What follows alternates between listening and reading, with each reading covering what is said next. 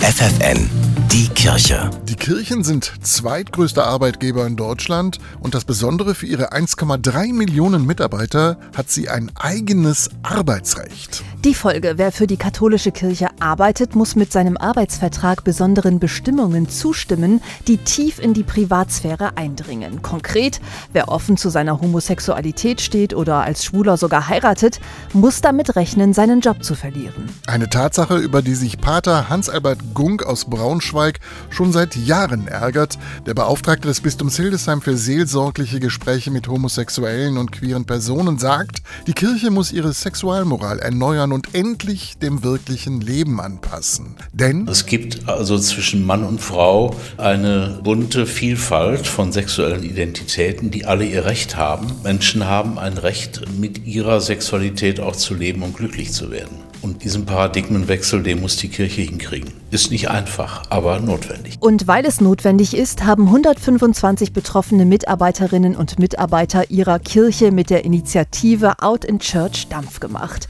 Sie haben sich Ende Januar als queer geoutet und wollen sich nicht länger diskriminieren lassen. Eine von ihnen ist Ann-Kathrin Röttger. Sie leitet die Abteilung Freiwilligendienste im Bistum Osnabrück und sie sagt, die Aktion Out in Church hat schon viel bewirkt. Das Wichtigste Wichtigste, was halt hier im Bistum passiert ist, ist, dass es hier eine Selbstverpflichtungserklärung gibt, die erstmal Sicherheit generiert für alle queeren Mitarbeitenden. Und das ist natürlich ein wahnsinniger Erfolg. Ein Erfolg, bei dem man jetzt nicht stehen bleiben darf, sagt Pater Gunk. Für ihn steht fest, die Kirche muss endlich das Arbeitsrecht für ihre Mitarbeiterinnen und Mitarbeiter so ändern, dass also es möglich ist, dass schwule, lesbische, auch Transmenschen in ihrer Weise ihr Leben leben können, auch ihre Partnerschaft leben können, dass sie heiraten können, wie das staatlicherseits ja eben auch möglich ist. Sagt Pater Hans-Albert Gunk aus Braunschweig. Er ist der Beauftragte des Bistums Hildesheim für seelsorgliche Gespräche mit Homosexuellen und Queerpersonen.